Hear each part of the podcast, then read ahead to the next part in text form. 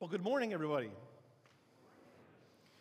Welcome to campus, parents, grandparents, prospective students, students who are coming for the first time because your parents are here, Board of Trustees. What a fun weekend we get to have every year when we come back and sort of just gather together and remember, um, remember incredible memories from times at school for those of us who are alumni um, of this place. And each one of us love it in our own way. We're just so grateful more than anything else um, that we have seen God's consistent faithfulness um, to this place. And so that's why we always want to start Defender Days gathering together in worship. Because um, this is where we belong, this is where we start, and this is where we finish all things. Will you join me in prayer? Father God, we thank you for this institution. We thank you for the dreamers who put a shovel in the ground and turned it over and believe that you are asking them to do something. And now we thank you for the profound effect it has in our lives, for 20,000 alumni, and for people all over. Father, we pray that we would be faithful to the mission you've given us. And we pray that Father, Son, and Holy Ghost would always be recognized, named, and glorified here. For there is no other name by which we should be saved but yours. Father, meet us today in your word and teach us. Regardless of our age, we want to keep learning. In Jesus' name, amen. When I was a little kid, um, I remember being frustrated because my dad always had to go to work. And so I remember asking my mom, why does dad have to go to work all the time? And my mom would say, well, he has to go make money. So as a little kid, I actually thought that this is what my dad went to go and do all day. he went and made money. We're so literal when we're little, right? Like literal little and believing that that's what God go, or that's what our parents would go off and do. At least I did, and I thought that the people who were more wealthy, well, I guess their parents were just better at making money. So you can imagine my surprise when I found out one day that my dad actually sold fish. That's not the same as making money. And so for as a little kid, like that's that's a pretty big paradigm shift. Can you recall times in your life where you learned something new that completely flipped over what you thought you knew about something and experienced your own paradigm shift? One of the things that we've been studying all um, semester in chapel is we've been looking in this series deeper still at the work of the Holy Spirit from the beginning in Genesis all the way through into the eschaton through the book of Revelation. And we've been looking at the way the Holy Spirit has played a significant and profound role. And we watched this three part act between these three characters of the Trinity that each take their turn being at the front of the stage in different moments while the others look on and celebrate and adore them. But often the most misunderstood aspect of the Trinity is the person of the Holy Spirit. And so we've wanted to spend a whole semester just unpacking that. By the time we get to today, we actually arrive now at the book of Acts. And so, as we pace this all through, Sam covered Pentecost last week. And so, it's my responsibility today to take 28 chapters of Acts and cover it in 23 minutes. Not an easy task. But, anyways, here we go. I wish I was an auctioneer right now, I'd have a faster voice. What I did this week is I sat down and I just started reading the book of Acts from start to finish. And what I wanted to do was to find what are the big motifs? Where does my highlighter have to come out? Because I keep seeing words that come up again and again and again that maybe I didn't see before. And one of the first things that struck me right away is that we actually named this book wrong. Now, I'm sure there's some very smart men who love the Lord deeply who sat down one day and called this um, the Acts of the Apostles. I think we should have called it the Acts of the Holy Spirit. Because as I went through it, there are 58 specific references to the person of the Holy Spirit in the book of Acts, and 44 in the first 13 chapters alone. And that's just the direct mention of his name, not even the work that he's doing in all of these different scenarios. So the Holy Spirit becomes this main player, main actor, bigger than Peter, bigger than Paul, bigger than everything else going on, and everything revolves around what he wants to accomplish through his people. And the model he then sets for what that's supposed to look like for the church today as well. So I want to pull a couple of motifs out, the things that made my highlighter kind of wear out by the time I got to the end of the book. Motif number one the Holy Spirit is surprisingly simple. As we look at the different covenants and the different ways that um, from creation we were called into interaction with God and into covenant with God, we begin to see that as the prophets arrive, Jeremiah, right in the sixth century before the coming of Christ, already says it like this in the anticipation of what would be coming next from Jeremiah 31. The days are coming, declares the Lord, when I will make a new covenant with the people of Israel and with the people of Judah. It will not be like the covenant I made with their ancestors. It will not be like the covenant I made with their ancestors when I took them by the hand to lead them out of Egypt. Because they broke my covenant, though I was a husband to them, declares the Lord. This is the covenant I will make with the people of Israel after that time, declares the Lord. I will put my law in their minds and write it on their hearts. I will be their God, and they will be my people. No longer will they teach their neighbor or say to one another, Know the Lord, because they will all know me.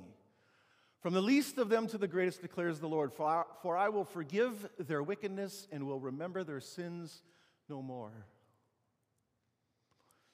There's this promise and this anticipation that there's going to be a new covenant. Something is going to change, and the law that was written on stone tablets at, on Mount Sinai will once be, will be written on our hearts that the God who was above us, that came to walk beside us, was going to move into our lives in a new way. And it doesn't negate anything that had happened before that in the existing covenants, but it does fulfill them. And it brings us to something new. And when we watch the Holy Spirit move in the book of Acts, the things that he reveals to us are actually quite simple. An example when Peter finishes the Pentecost sermon, he doesn't even need to do an altar call and invite people forward because they actually call to the altar and say, What shall we do? Like, what are we supposed to do now that we're at this new time with the new arrival of the Holy Spirit? And pay attention to what he says. Repent and be baptized, every one of you, in the name of Jesus Christ for the forgiveness of your sins, and you will receive the power of the Holy Spirit. But what I want to pay attention to is the three verbs the three commands in this repent, be baptized, and you will receive. Notice two out of the three aren't even actions that you have to initiate and start. This is grace when God wants to do something in our lives. So they're going to go out throughout all the nations. They're going to proclaim this gospel of the God who moved to us, the God who came towards us, that we didn't have to go to and appease and make happy and work our entire lives just to make sure he wasn't angry at us anymore repent. That's the one verb we get. The other ones are actually passive. Be baptized. You will receive. Just repent. Every great revival and explosion of church growth in history has been embedded within it a significant component of repentance a moment of realization for individuals, for communities, and for nations to understand that the way that they've been going and the way they've been organizing their lives are chasing after the wrong things, and their gaze needs to be fixed. Tim Keller says it like this How do you change your behavior? Change what you worship. It's often been said, right? The definition of stupidity is doing the same thing over and over again and hoping for a different result. If we keep looking at the same thing and we keep organizing our lives around the same things and chasing after the same goals that everybody else in the world is chasing after, nothing is going to change. You frustrated with your sin? Are there things in your life that you want to see changed? Are there things in your community that you want to see changed? How do you change your behavior? Change what you worship. Simple. Following the promptings and leadings of the Holy Spirit in our lives when He's pointing out sins and places where we need to repent and come forward, it isn't complicated, but it is hard. The Holy Spirit's movement and his teaching throughout this book is, at the end of the day, simple. Acts 15, verse 19, right in this Acts 15 council, the disciples now have gone all the way out. They've, they've gone all over the place, and all these Gentiles are experiencing the arrival of the Holy Spirit, sometimes before they're baptized, sometimes after they're baptized, but they're experiencing all of this. And so the, the Jewish disciples need to figure out how are we going to respond to this? And I love the heart at the beginning of it. I wish our churches today would start sometimes our conversations with this.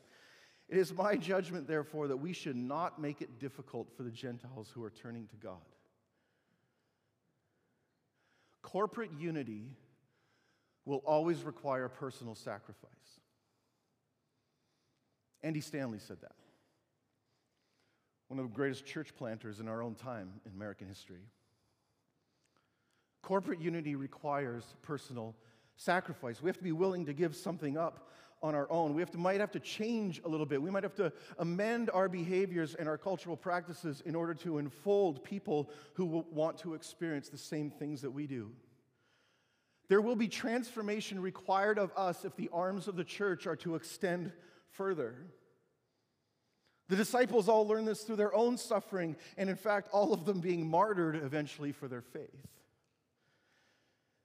In fact, the word to witness, martyrios, right, in Greek, is the same word we get martyr from. To bear witness to the resurrection of Jesus became the same word for dying for doing it. They were that wrapped up together. So, the heart of the disciples here, what is it that we can do? And so they go back and look. And you think we have cultural traditions, right? Like in our own country here, a couple hundred years old? We're talking about a nation that is thousands of years old. Their cultural traditions and practices are so embedded in their self understanding, in their DNA, in their cultural awareness. So the disciples who have been just adamantly following God their whole lives get together and try to figure out what is it that we can do to make it simpler for the Gentiles so that they can come and experience God the way we are. And I'm always blown away the way Acts 15 ends with this. It seemed good to the Spirit and to us not to burden you with anything beyond the following requirements. You are to abstain from food sacrificed to idols, from blood, from the meat of strangled animals, and from sexual immorality. You have to understand for the Jews how big of a change this is. If you're keeping score at home on a commandment count, Back in Genesis through Deuteronomy, there were 613 different laws. We get now to the extension of the invitation to the Gentiles, and the disciples whittled all of that down to three things that they were going to ask them to do. That's a lot of history and a lot of change and a lot of internal wrestling and angst for the people of God in order to expand the reach of the people of God. Corporate unity does indeed involve personal sacrifice. But I love how uh, the Holy Spirit is driving them, right? It seemed good to the Spirit and to us. And they get to this point of, point of just simplicity. Listen to the simplicity of how it is that they grew their community. They devoted themselves to teaching, fellowship, eating together, and prayer. Those are the characteristics of the early church defined in the book of Acts. Who can't do this? Teaching, fellowship, hanging out, eating together, and prayer. You know how many books on church strategy growth have been written that make this so much more complicated than that? The early Christian church grew like crazy. This is the second motif I want to talk about that I, it just struck me. And this for the first time ever reading through the book of Acts. I never saw it in this light before. The Holy Spirit is relentless. At the very beginning, right, Jesus gave him the command you will be my witnesses in Jerusalem and Judea and Samaria and to the ends of the earth. And if you read the book of Acts carefully, you realize that it's actually structured geographically. It follows those movements. If you want to go to the map next for me, it just kind of moves out and reverberates in concentric circles, like the influence that our life is supposed to have. They just started in Jerusalem and then Judea, Samaria, to the ends of the earth. We only need to get to chapter 8 in the book of Acts, and Philip is already interacting um, with somebody from Ethiopia. The disciples are going further and further out into the empire. The disciple Thomas made it all the way to India in order to be the first evangelist there before the end of his life. When God called Abraham back at the very beginning, he gave him one verb go. And everything else God promised to do. I will bless you, I will make your name great. And the language of grace and the work of the Holy Spirit in our lives was deeply embedded already in the founding of God's people in the Old Testament. But it keeps going. Matthew 28, the beginning of the Great Commission, the same word kicks it off again. Here's your verb, people go. Go and make disciples. At freshman orientation, when we were all sort of sitting here in our WOW welcome service, one of the things that President Hoekstra um, included in terms of direction for the parents um, was you need to go, right? You need to, you need to leave because there comes a time when you, you just got to go. And now you're back. But, students, a time is coming when you will need to go when you will graduate and you will need to go and you will need to be the same kind of witness and flavor your communities the same way that the first century church does in the book of Acts. And when we do, the blessings begin to unfold and the fulfillment of God's promises when we open up our lives and allow heaven's possibilities to become earth's realities on the platform of our lives. I want to show you really quick Let's do a rundown here, a quick minute, of the places in Acts where it talks about the growth that happens, okay? And 2 verse 41, this is right at the end of the Sermon on the Mount, and about 3,000 were added to their number that day. And the Lord added to their number daily. So the number of men who believed grew to about 5,000. More and more men and women believed in the Lord. In those days, when the number of disciples was increasing, the number of disciples in Jerusalem was incre- increased rapidly. And a large number of priests became obedient to the faith. Then the church throughout Judea, Galilee, and Samaria, encouraged by the Holy Spirit, increased in numbers. And a great number of people believed and turned to the Lord. But the word of the Lord continued to increase and spread. There they spoke so effectively that a great number of Jews and Gentiles believed. They preached and won a large number of disciples. Some of the Jews joined Paul and Silas, as did a large number of God fearing Greeks and not a few prominent women. Many of them believed, as did a number of prominent Greek women and many Greek men. You see, brother, how many thousands of Jews have believed? I just kept highlighting this because I never seen this before. That there's just this rapid growth, rapid growth, rapid growth, and I wanted to see where does it come the most. So I'd look back at the passage that comes right before every single one of these lines, and almost inevitably, it came right after a hardship. It came right after something of struggle. That the most fertile soil for the explosion of the work of the Holy Spirit is a humbled man or woman. They had all this growth, so what did they do? They formed a building committee.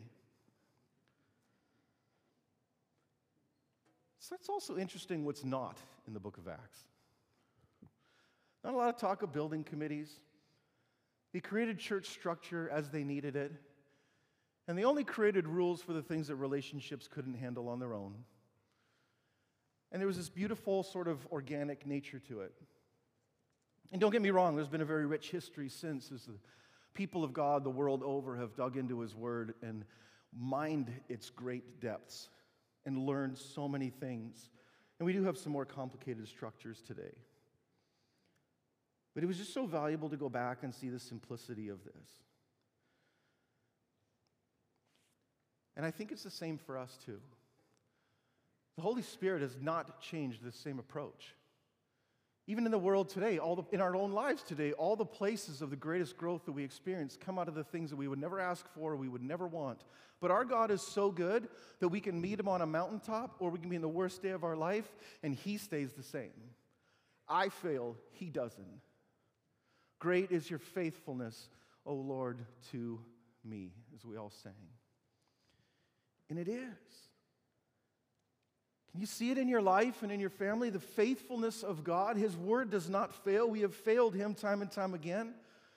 But if there's any place in your life or any place in your community where there is hurt, where there is struggle, where there is strife, there, where there is division, instead of us all running away from it, what we learn from the disciples is that we become cultural first responders as those who become good news into a situation that is bad news for a whole lot of people all around it. Because if you want to follow a rabbi who spoke good news, you become good news everywhere you go too and you become the best thing into the neighborhood that you moved into, and you become good news for your workplace, and you become good news for your family that's been fighting with one another because the work of Jesus Christ is good news when the Holy Spirit starts to activate it in our own lives.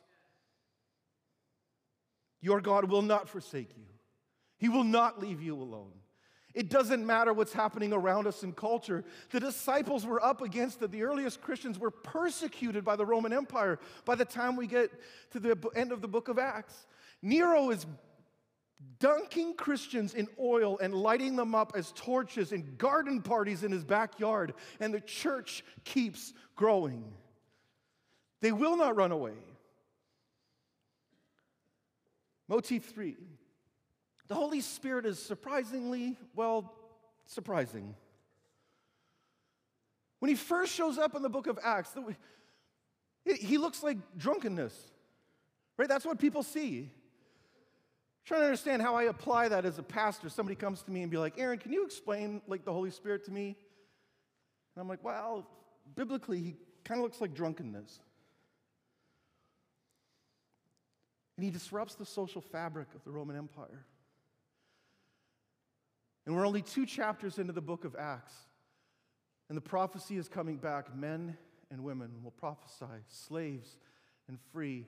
And the church turned the world upside down because it stopped dividing people based on gender and race and ethnic background, and it became a vision of what God wants to see at the end of time with every tongue, tribe, and nation before Him at the wedding supper of the Lamb.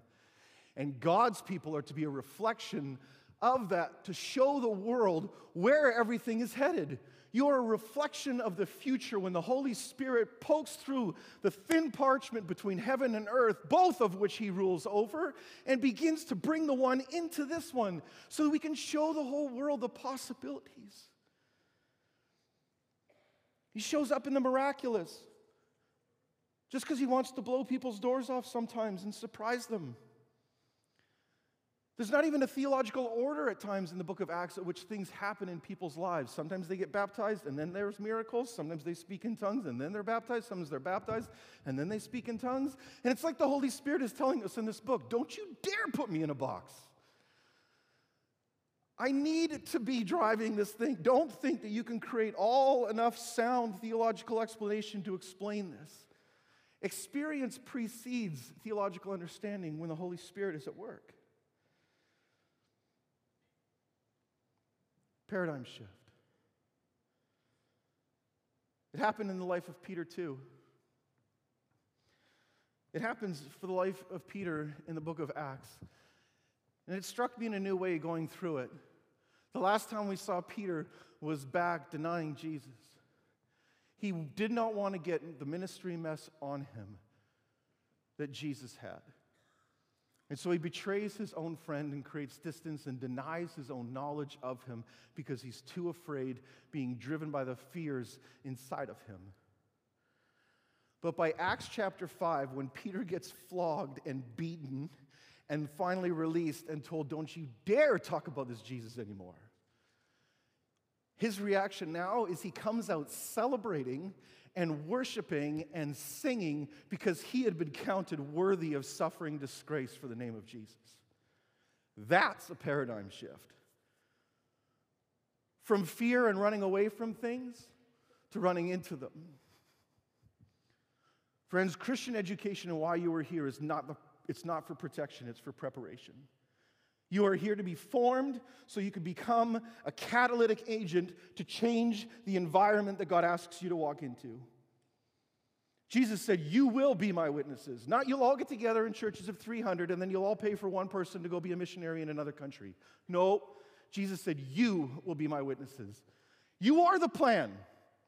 We are the plan. We are God's plan for the disruption of the cultural fabric of our society every bit as much as the first century Christians were. Peter has this, this happen again. His doors are blown off, and it's a paradigm shift when, he, when God reveals, right in that, in that passage where the sheet comes down from heaven with all the animals, and he says, Peter, get up, kill, eat. And God leads him in this journey to understand that the Gentiles were all invited into this too. Everybody. And as this happens, well, this is our last motif. We'll close with this. The Holy Spirit is obsessed with the other. And it comes out of his very nature. We see the Father, right, so enamored with the Son and telling, right, so excited for the arrival of his Son. And then his Son comes, and all that Jesus can talk about is it's going to be so awesome when the Holy Spirit comes. And then the Holy Spirit comes. It's like, you guys got to get to know my Father. And Jesus is the King of Kings. And there's this beautiful selflessness. So it's no surprise that when the fruit of the Spirit and the gifts of the Spirit arrive, that every single one of them are not about the self, they're all actually about the other. And if you want to follow a self sacrificing Savior, you live a life that is self sacrificing. But here's the surprising twist the paradigm shift is our world all thinks that you make your life better by worrying about yourself first. And as a follower of Jesus, you become everything God created you to be when you start to become more interested in the other. The Holy Spirit needed a plan that would work to change the world upside down and to reach the nations. Even at the end of the listing in Galatians 5:23 on the fruit of the Spirit, there's that little line against such things there is no law right? Fruit of the Spirit is love, joy, peace, patience, kindness, and, and against such things there is no law. I, I never really understood what that meant until I was going back through this. Realizing these people were persecuted. They had statewide opposition to who they were. Against such things there is no law. God's telling them, look, I created a plan that's so good, you can't outlaw kindness. You could be under a communist regime or an evil dictator, and you can't tell somebody, well, you can't be patient. Uh uh uh. The early New Testament community loved so radically and was so interested in the other, and it was so disruptive to the social fabric that it turned their world upside down. N.T. Wright says it like this Those in whom the Spirit comes to live are God's new temple. They are, individually and corporately, places where heaven and earth meet. So if I was the Holy Spirit, it's an interesting way to start a sentence. Um, if I was the Holy Spirit, and I was part of the one who searches hearts and minds and is working all over the place, and I want to find a moment where I'm going to poke through that thin parchment between heaven and earth and bring some of those future possibilities into present realities, and I'm looking for someone to do this work within, who do you think I'm going to pick?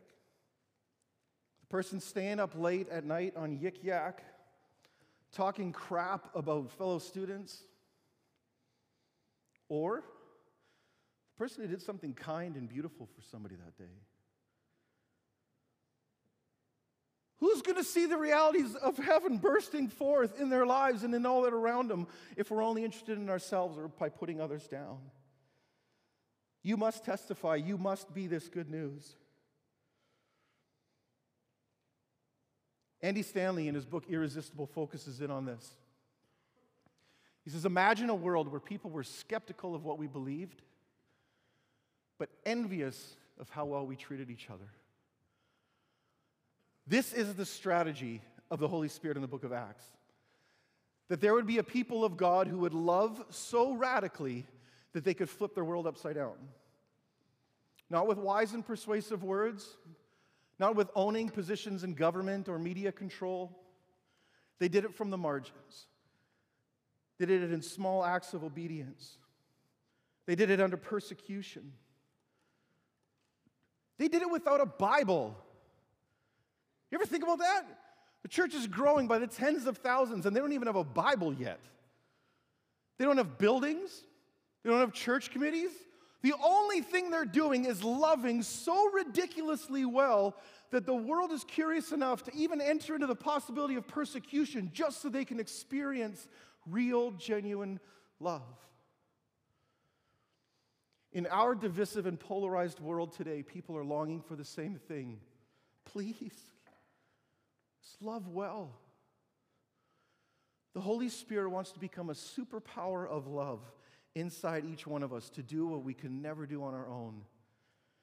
You can be kind and love deeply and be patient and be gentle and turn the other cheek. You do all these things, not because you are able, because the Holy Spirit longs to make them happen in your life. Will you pray with me?